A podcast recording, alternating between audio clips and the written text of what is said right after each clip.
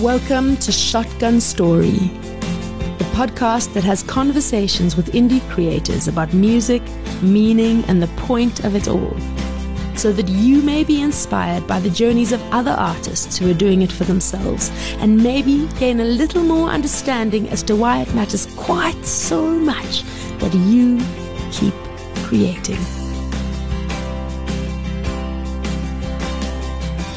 So it's been a while since I've recorded an episode of the podcast. I've been a little preoccupied making some new music, which is actually the point of this episode.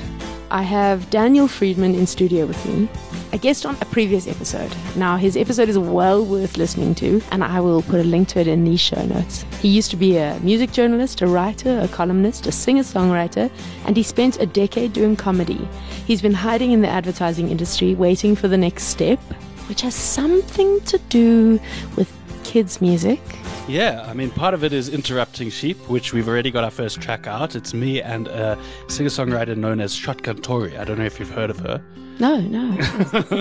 yeah, so Tori and I have been working together. Yeah, that's a fun one. But today we are strictly talking about the new EP, which is It's Gonna Be Fine. I told you that I was once a music journalist. That put, I'm putting that hat back on for this to chat to you about your new EP. Most excitingly, though, Daniel interviewed Ben Harper, Violent Femmes, and now he's interviewing me, little yes. old me. Well, I think I told you like the two most famous people I ever interviewed. You know, I mean, I also interviewed, you know, probably most of the people that you know, like, you know, Nibs van der Spuy and Laurie Levine, and you know what I mean. Yeah. So, but yeah, and I mean also bands that were like famous for a week in 2008 I interviewed as well. But yes, I did. I did interview Ben Harper and it was a big deal for me. And I actually, it was like, I actually had to fight to get that interview. We used to get a list of all the names we could interview. And I was like, I have to talk to Ben Harper. And it was, it was amazing. It's nice to talk to people about their music because they're passionate about it. Yeah, totally. When did you start writing for this? Kind of mid COVID. In fact, I had a online live concert. What are those called? Live streams. Yes. I had a live stream and I had to figure out a way to get my sound right. So I contacted Van Abueta at Music Experience in Cape Town, and he sent through a digital interface, and it changed my life. Oh, yes, I've seen this digital interface. So it allows you to record in your bedroom, right? Exactly. And so you started getting these songs down in the middle of lockdown. Mm-hmm. There's a lot of references to lockdown in the lyrics as well. Yeah. And that's probably the first thing I want to explore, which is that what I, what I found interesting about it. You, are a confessional singer songwriter. Yeah. All your, your, songs have always been based on your own life, mm. and it's still the case now. But what I found is that despite it being a lot about lockdown and about some other heavy stuff that happened in your life, it seems to have a bit of a, a you know, even its name, its title, its cover, and its sound. It just seems to have a bit of a hopeful edge. Yes, that is totally, and not by design it's just what seems to have come out. I feel, I feel lighter. And you know what's funny? On this last little tour I did in Cape Town, a friend of mine came up to me who's known me since the beginning of my music career. And she said, I just want to know something. Is this the answer to Are We Fine Yet? Which was my first EP. and I said, Well, I guess kind of the themes are, are different. I mean, there's one song that is like the theme of that entire EP, mm. which that, that EP was so sad. And this is like, it's, I'm a different human being and I'm really grateful for that. But it was just thing after thing after thing. And in a way, you know, you would expect this album to be relentlessly dark, but I feel like it's almost like less than a lockdown album. It's more like a coming out of lockdown album. Yes. Oh my gosh. I love the sound of that. Yes another thing is like your early stuff. So, so are we fine yet? Uh, be brave, that sort of stuff. It was like we were younger, and it's almost like at that stage in your life, like a heartbreak can last a year. Yeah. Whereas now, this feels like also a bit like your adult album in a way. Yeah. Even the fact that you've got an entire song about queuing at home affairs that's something that's it's not your deepest emotions as much as it's just normal everyday frustration. And that's what I get from this album. It's like an album to me, which is an EP, which is like you making sense of being an adult. Yes. It's so nice to hear it mirrored back because that's exactly, there's something about getting older that gives you perspective. You know, it's not the sense of like one heartbreak is going to last you the whole year. It's more like a sense of like, okay, this is over. Let's pick up the pieces. Let's move on. And that's a lot what I get from the EP as well. So I think what's interesting, let's just talk about that for a second, is, and it's that song Unfolded on the Mm. EP. I spent a lot of time processing internally without even realizing that's what I was doing. Mm. And I suppose that also has its own damaging effects outside of me. But all of this uh, processing is happening and we're going through this turmoil. I was going through this turmoil for years. And so by the time it reached its end, it came out already processed for me. So it's almost like, you know, the album, as always, your, your music is cathartic. Yeah. And it's almost like the process, you know, it, it resolved itself within the EP that you kind of can walk after it saying, you know, it's going to be fine. Yeah. you know, obviously the title track is, is also it's going to be fine, mm. and and that's also for me. So that's to me the tone that I almost get from the whole project, which is that it's the sense of like all the darkness is still there. You're still talking about lockdown. You're still talking about relationships. You're talking about heavy things. Yeah. But there's this sense of feeling like a sense of hope about it, a sense that everything is going to be okay. Yeah. That's exactly. I believe that everything's going to be okay. And in fact, I've started this little campaign about it, which has come about so naturally. I asked a friend to uh, send me a video saying it's going to be fine to count down the 20 days before the release of the album. Mm. And all the friends I asked were musicians. And as I released them, I realized that's the truth. Artists have always led the way. So I always use uh, Arts on Main as an example for it, is that artists go into areas that others would fear to tread. Mm. And they make them something beautiful, and then uh, essentially they always get gentrified, which is not ideal. Um, and then the artist can no longer afford to live there. But it's the same thing. Emotional spaces is that the artists go places that it's hard. They they look at things that are difficult to look at and they process them for people. And then everyone else gets them in this pretty little package of a song or a piece of art and they're like, "Oh, that perfectly mirrors my experience." And it makes it easier to go through it too. And it almost paves the way for people to be able to. Because I, I feel like if this album was released during lockdown, it would have been a very different album. Um, there was this thing, Bo Burnham, he's a like comedian, singer songwriter. He did his thing during lockdown, and it was so relentlessly dark. And at the time, people loved it just because Yeah. that was the mood. But it almost feels like, like when I said it's a coming out of lockdown EP, I feel like it's kind of the sense of like how much more soul searching and depression and all of that stuff can we have? Now mm. it's time to walk out into the light. That's what I got from it. Totally. Sonically, it's got like moodiness, it's got textures to it, which you- you've never done before. Mm-hmm. The acoustic guitar is there, but it's, it's kind of like, it's not, you know, it's not always front and central in the mix. And Yeah. you've got all these different sounds. The, you know, the main one's lap steel. Then you've got a double bass mm-hmm. and then you've got a lot of trumpet in there. Yeah. Have you ever had, Eh, you know, any of that sort of stuff in your in your past projects? I, we had trumpet um, in Be Brave, but on like one track. One track, yeah. I've had bass and never the lap slide actually.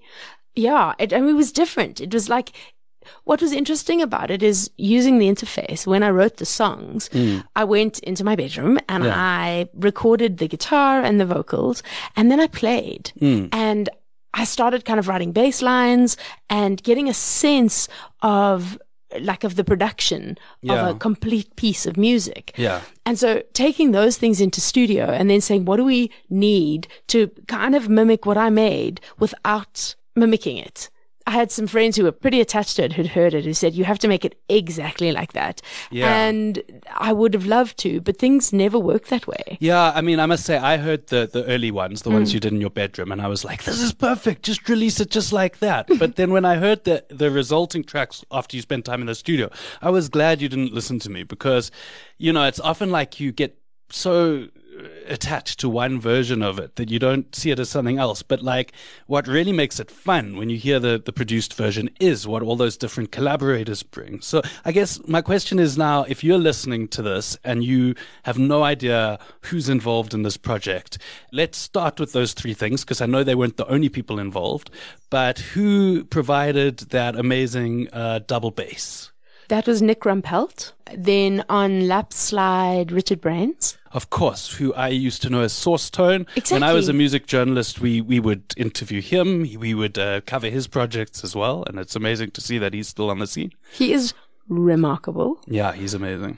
Uh, Justin Sassman on brass. Yes, I also know Justin, very good, uh, very good trumpeter. Yes. Yes, His kid goes to the same school as mine, so we see each other at pickup sometimes. I love how small the world is. Yeah. He doesn't only play trumpet. He plays a flugelhorn. Oh, wow. He plays the trombone. Oh, wow. So he just brought like all of his um, wind instruments. He had. arrived with everything. It's like a box. it was joyful.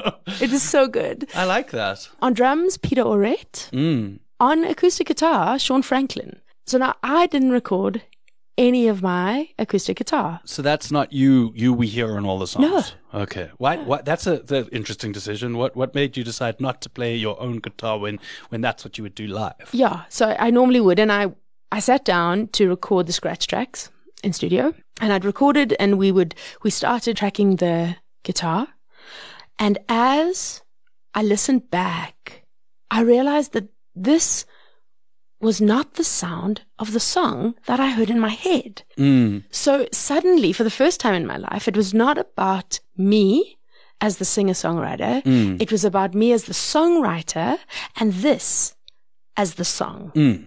And my guitar did not suit the piece. Okay. And so I made a very difficult decision. It was a small ego death, to be honest, to not play guitar and to bring someone in whose sound I wanted the songs to sound like. And Sean Franklin was the guy. Okay. Wow. Okay, but just don't take that too far, because then we don't want you in your next album to outsource the guitar and the vocals. as long as you, as long as you keep your vocals in your songs, I think. I mean, songwriters do that all the time. I just don't write those kind of songs. Okay, so next album, you're gonna outsource everything to Taylor Swift. Gonna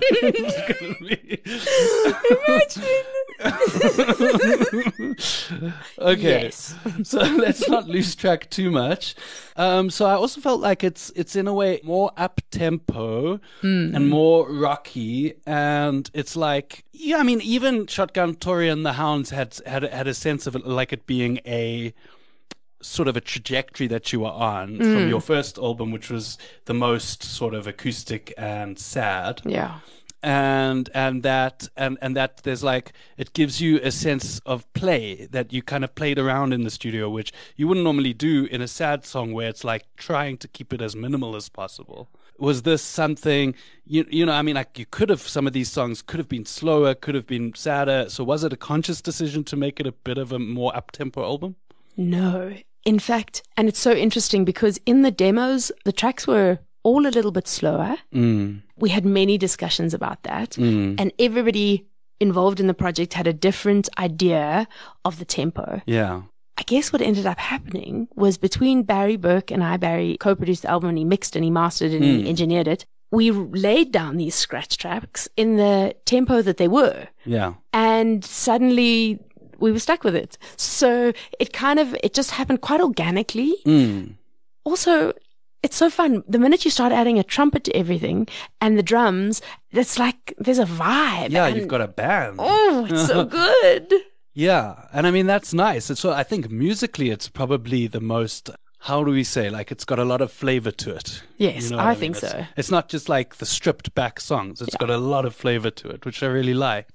I wanted to ask you about Driven to Drink. Hmm. That was such an interesting song. I wanted to actually ask you about the meaning behind it because I don't know if I'm out of line here, but of all of the people I know, especially as a musician, Hmm. you don't seem to have much of an addictive personality. In terms of the fact, like, I, you don't smoke. Yeah. I've never seen you drink to excess. I don't know if you do or you don't or whatever, but I've never seen that. And, you know, compared to a lot of the drugs that have been taken in the music industry, I've never seen you doing any of them. Yeah. I mean, it's not like you're a teetotaler or anything, but you seem to be very in control. So driven to drink, it almost like it's a moody song, and it's it's. I expected it to be a song about alcoholism, but that's not something you personally battle mm-hmm. with. So so wait, so what is the meaning behind driven to drink? So it's about claustrophobia more than anything. It's about that feeling of needing to escape. And I think that we all experience it in our lives as partners and as as moms and dads mm. and as friends. Like we we all have a moment where everything just feels too much. I know a lot of people who do, who are driven to drink. Uh, but yeah, it, it was more about the, what, what was leading, uh, the being driven rather than the drinking itself. What I almost got from it is like, I don't know if this is even true at all. That's why I'm asking you about it. But I almost got this thing of like, sometimes you get so frustrated. It was almost like I got that you were kind of saying like, I wish I was driven to drink because then I would have some kind of solution to this feeling. A means of escape. Yeah. Yeah, I mean, it was a day of claustrophobia where I wrote that song. And that first line, drawing a line, Mm. close the door with a sign that says, do not disturb, not Yeah. for anything. And it's about boundaries. And I, in the end, I had to go and sit on the floor of the garage to write the song to get some space. Because you're a mom as well. A hundred percent, And, yeah. and you know that so I struggle with that a lot as a father. It's like I really love my downtime and before I, I had kids I would like easily spend a day in bed. And it's just that feeling like you can't do that. no, not anymore. And you just have to go straight through it. If you're feeling like you can't cope, you almost have to just go straight through it. And No, no, you can exactly. understand why people do drink. Yeah, agreed. So let's talk about Barry. So you Barry has, I don't know, correct me if I'm wrong. Hmm. Ha- Has he been every single one of your projects or No. almost all your The last one, the Shotgun Tori and the Hounds album, Oh. and this one now. Oh, okay. Yeah. Where does he come from? Barry Burke. I met him through Laurie Levine, actually. We had a, before Josie Field moved to the UK, we had a dinner. It was Josie and Laurie and Steve East and Jolene East and me and Oriel from Cortina Whiplash. It was a really nice group of people. And Barry was there. We was chatting about this Hounds album that we wanted to make. And he was like, well, come into studio. Let's record one track and let's see how it sounds. And it was great. And we went for him. And yeah, we made an album. Oh, in fact, you know what also I made with him is my small Christmas EP. I don't know if you Oh, wow, heard that. Yeah. Uh, we made a, a really stripped down acoustic folk uh, EP of Christmas songs. Yeah. Who did your albums before then? Was it just like a mix of people? Uh, JP De Stefani engineered and J Bones produced Be Brave. Oh, I actually remembered that um, J Bones had some involvement. Yeah, gosh, I loved working with him as well. And before that, Are We Fine Yet was Ludwig Bauer from One Big Room Studios in Pretoria. Okay. Yeah. Do these different people have different processes? I always wonder about that. As a producer, do you have the power to shift? You know, like, because I definitely there is a shift between what I heard you do in your bedroom and what I heard the eventual sound turn out. Is that something Barry pushed you towards, or is it just an organic thing that happens when everyone's in the studio? I think it's a little bit of both. Barry definitely had an idea of what we were making, and I had my ideas, and together we had to find a happy medium between what we were looking for. We did find a sort of soundscape that we hmm. were looking for ahead of time, so we sort of were on the same page. Yeah. And then it was a little back and forth. And at the end, you know, making final decisions about, so in wrong queue, I go high in the choruses in a quiet, um, sort of dramatic way. And when we were in studio recording them, Barry had thought maybe what we should do is he used to be a film director. So he thinks from the point of view of the protagonist. So he had, had thought that in each chorus we should go up per chorus. So start low and then add voices and go up and up to So, its so high at each end. chorus builds more. Yes, Yeah. exactly. And and we so we tried that and in listening to it it wasn't the feeling that I was looking for. Hmm. So we went back to my original idea to to start it high, but we did build in energy towards the end. But it was those small things that he would have an idea and I would be like, "Oh," and sometimes I would give in and sometimes I would fight for my idea. How precious are you about your ideas? Usually not precious at all. But I felt I felt a little bit precious about this EP actually surprisingly. Uh, yeah, I suppose also it's about if Barry, as you say, is from a film direction point of view, mm. it's possible that he had very strong ideas. So it's mm. almost like it's hard to hear someone have strong ideas of what's something that is like your baby. Mm. Totally. I- But I trust him implicitly. And our sound references that we had was stuff I admired and loved so deeply that I knew we were kind of on the same page anyway. Um, and I, I love what he's made so far. And I love what he's made with this EP. Yeah, no, the results are great. It definitely has you in new territory. And it's like, it feels like once you've started, realizing you can do fast songs, slow songs, songs which are busy, songs which are stripped down, you know, then, you know, then for your next project, the sky's the limit. You can pretty, pretty much do anything. Totally. Well, what's so interesting is actually last week I started to write again. Uh, which I haven't done in a while. So it's like it's the floodgates have opened, Yeah. and I'm ready for the next project. Oh, nice. well, what made you decide to? I mean, you've done albums so far. What made you decide to focus on a bit of a shorter project this time around? So, I mean, the whole reason this happened is because Samro put out a call for applications for a micro creation support fund. Mm.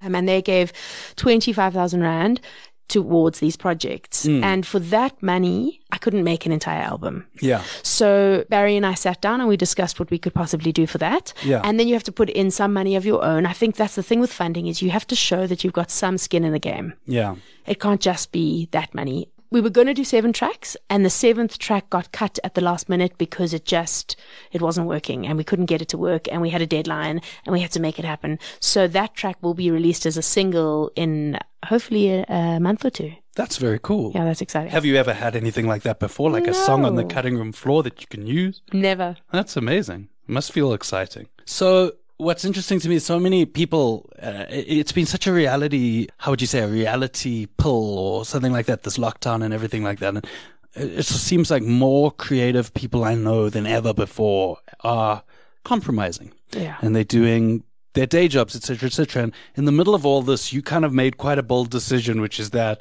you wanted to exclusively do music Yeah. there was this sense of like this is a time where everyone needs to buckle down. What made you decide to leap like that into music at a time where most people were doing the opposite? I realized that we were all struggling and that there were no guarantees, and that so many people I knew who had regular day jobs lost them Yeah. and were retrenched. And if you're already compromising and it's still not working out Yeah. for you, you get this one life. Change, yeah. It reminds me a lot of what Jim Carrey once said. Jim Carrey said that his dad, he was like a talented musician and comedian. His dad, but he stopped doing both and became an accountant, and then he failed at that. And so, oh. wha- so what Jim Carrey said is that he he realized that you could fail at something you don't love, so you might as well do something that you do love. Yes. You know, it's not like you, you're not guaranteed success just because you compromise and do something you don't want to do. So you might as well do what you want to do. It's so devastating. And actually, which leads me to the next thing is there have been a dramatic and terrible number of suicides. Hmm. And I think about that and I think that why be unhappy? And and and I, I feel like you know your music might f- fulfill that a lot for you because of how personal the lyrics are. Do you feel like it's a form of therapy for you? Oh, definitely. I've learned not to be as confessional. I think I've learned for it not to be all my stories, but it's definitely a way that I process. So I do morning pages. I don't know if you've heard of morning pages. It's something about the artist's way where Yeah. you have to wake up and write Yes, exactly. in a journal. Exactly. Three long form pages. Hmm. And that has been incredibly cathartic for me and it always leads to songs. Yeah. So I start in that place with general daily frustrations or things on my mind. And Yeah. in just the writing, I find what I actually feel about things. And it's like the adult in me is having a conversation with the child in me. And by the end of the conversation, we've reached an understanding about the meaning of whatever it is I'm experiencing. And those meanings often go into the songs. Then I'm like, okay, I've done the processing.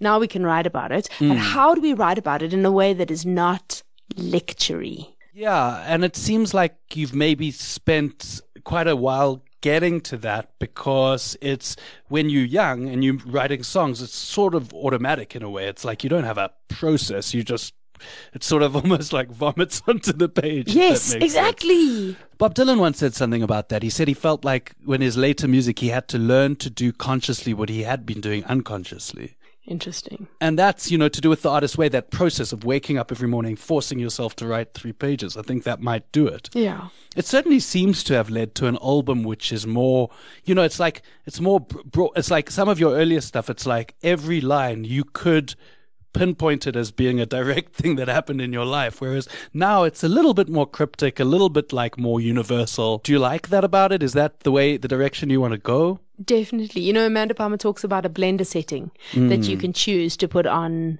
the songs that you write, where there can they can either be blender setting one, which is like everybody can tell what the song is about, or blender setting five or six, which is nobody could tell at all what it's about. And I find so in It's Gonna Be Fine, that was originally written from a very angry, devastated place. And the line, it's, it's going to be fine. In the end, the best happens. All the bad parts of you, all the worst parts of me will return to the ashes. It's all about, it's, um, we're all going to die. And it's so almost it's a sense all of be fine. and there's an almost a sense of bitterness about it. It's not like it's all going to be fine in the let we'll all float up to heaven way. It's almost like whatever, so, fine. It's exactly. all going to be so fine. originally, I was really angry about something when I wrote that song. Hmm. And then the part of me that has learned to not vomit my dirty laundry all over everyone else, um, that part of me said, I cannot sing the song live. I cannot record that song. It's too hurtful. And I'm going to take it and I'm going to shift it a bit. So I rewrote uh, most of the words. And it's become a very light-hearted song about lockdown. And it was not that. And now it's gonna be fine is like kind of light until you reach that last chorus where you hear the words, it's gonna be. You Yeah, know, I like, almost oh. felt like I didn't really know when I listened to it. Yeah. How much is this a positive message? or how much is it that sense of, you know, resignation? It's like things are going to be fine, but it's because in the end we're all going to die and none of this will matter. well, it's, I think it's a little of both, to be honest. yeah, because I mean, that's not necessarily a positive message. It's more just. It's, uh, don't know.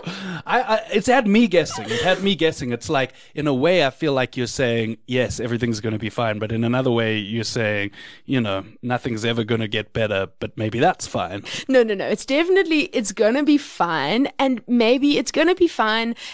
And if it's not fine, then it's that, oh, it's, uh, it's all gonna be fine in the end. And if it's not fine, it's not the end.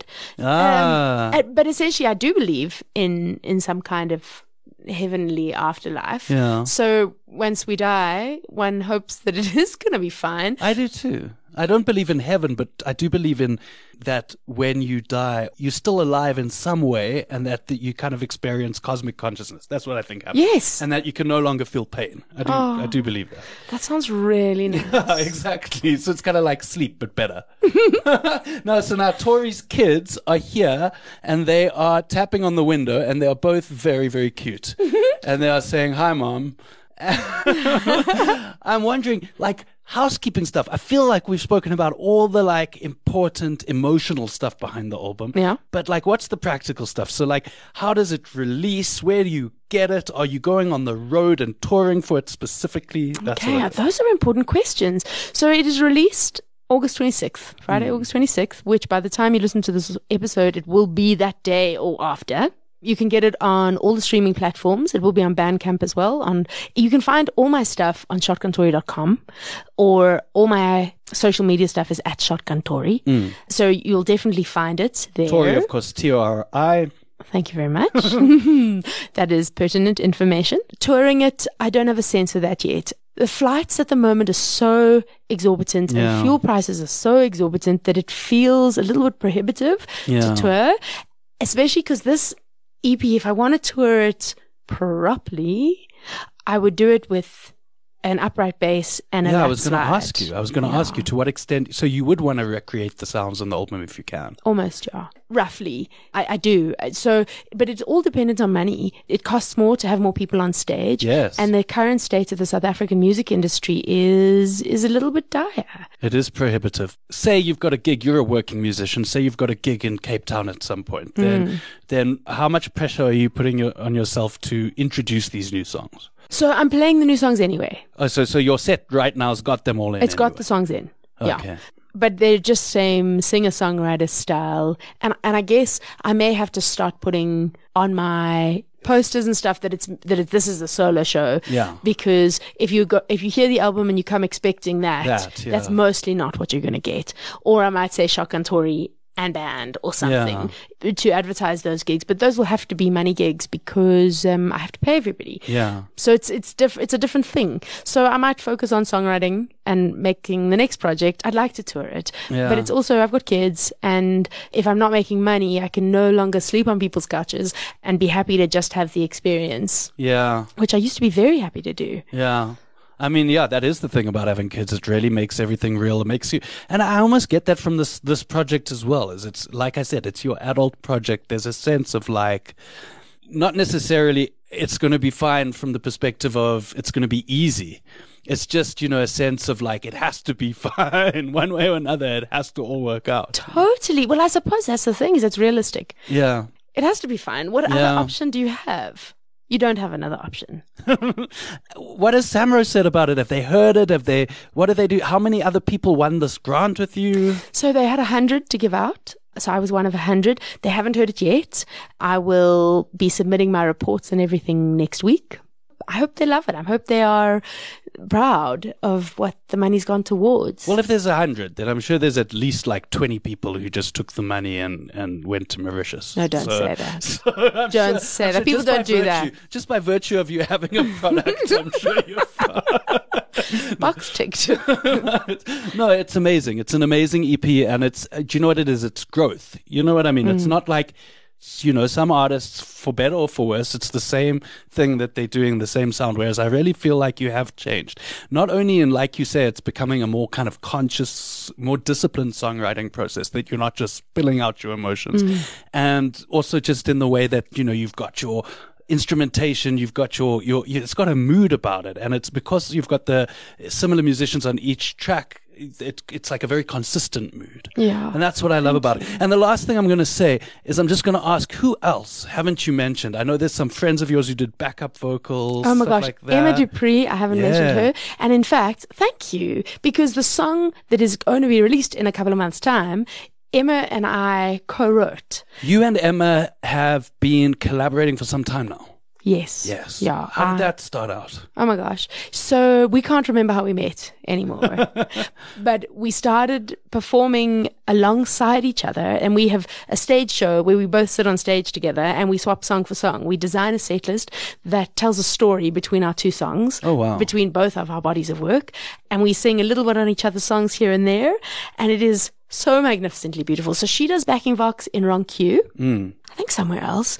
The track that we'll release is called So Much Money. That's Hmm. in a couple of months' time. And I cannot wait because it's basically one of the most exciting songs. It's so fun. And I'm so sad it's not on this EP. Yeah, I know. You were saying that you were like, you were a perfectionist about it. You were like, this has to be perfect, Yeah. and we're not going to release this until it sounds the way I want it to Yeah, sound. that's exactly. Which is, I mean, I, I respect that a lot about you in terms of all of your work because I'm the opposite. I've always just been like, if I can, you know, if I can get it out on a on my tape recorder, pressing. You remember when you had tape recorders, you mm-hmm. pressed record and play at the same time. Yes, I would love do that. But it does seem it seems crafted, you know. I mean, and I'm the, it's almost made me understand the value of studios, etc., etc. which is because I heard your versions that you made in your bedroom, and they were brilliant. But it has taken it to a whole new level. The time you spent polishing them. Thank you. Yeah. That's so nice to hear. Uh, You don't even have to go to a shop and buy things anymore. You, you just have to go online and listen to the thing. So, That's right. so listeners, listen, listen to the thing.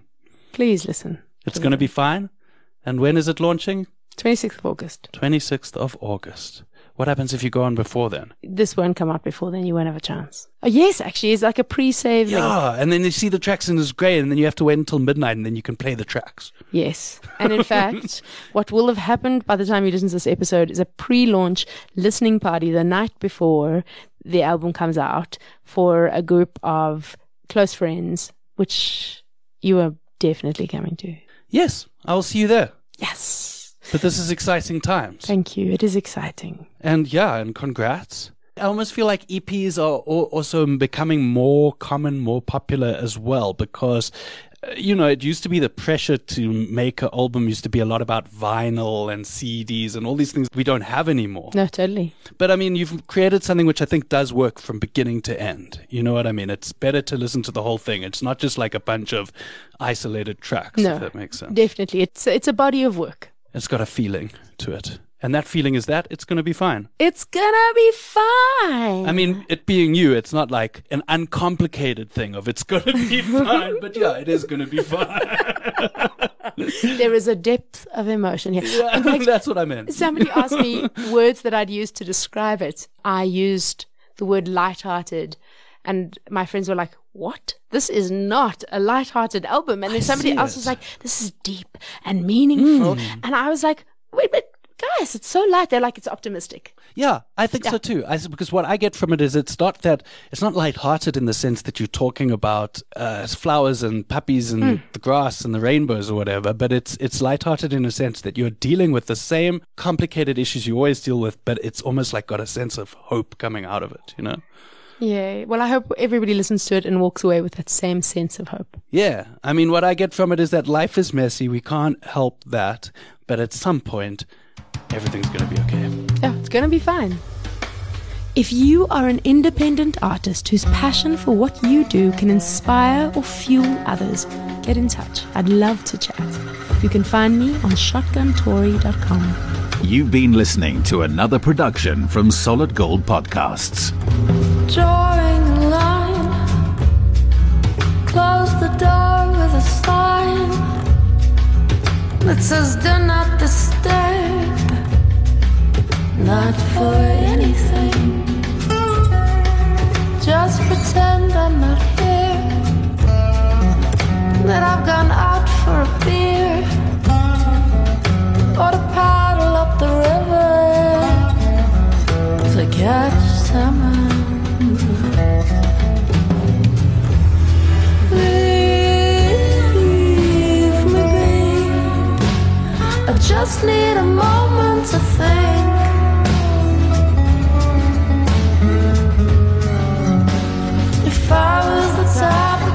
Driven, I'd be driven, driven to drink.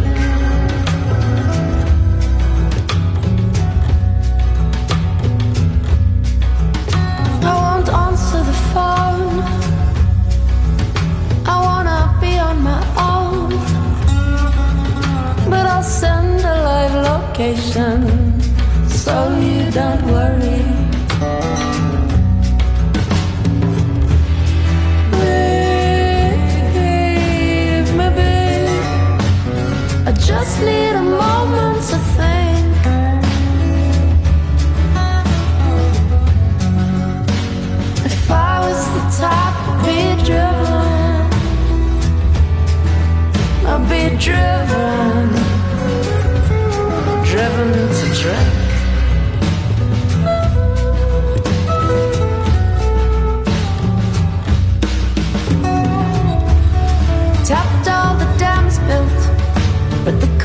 Are not filled still. The dry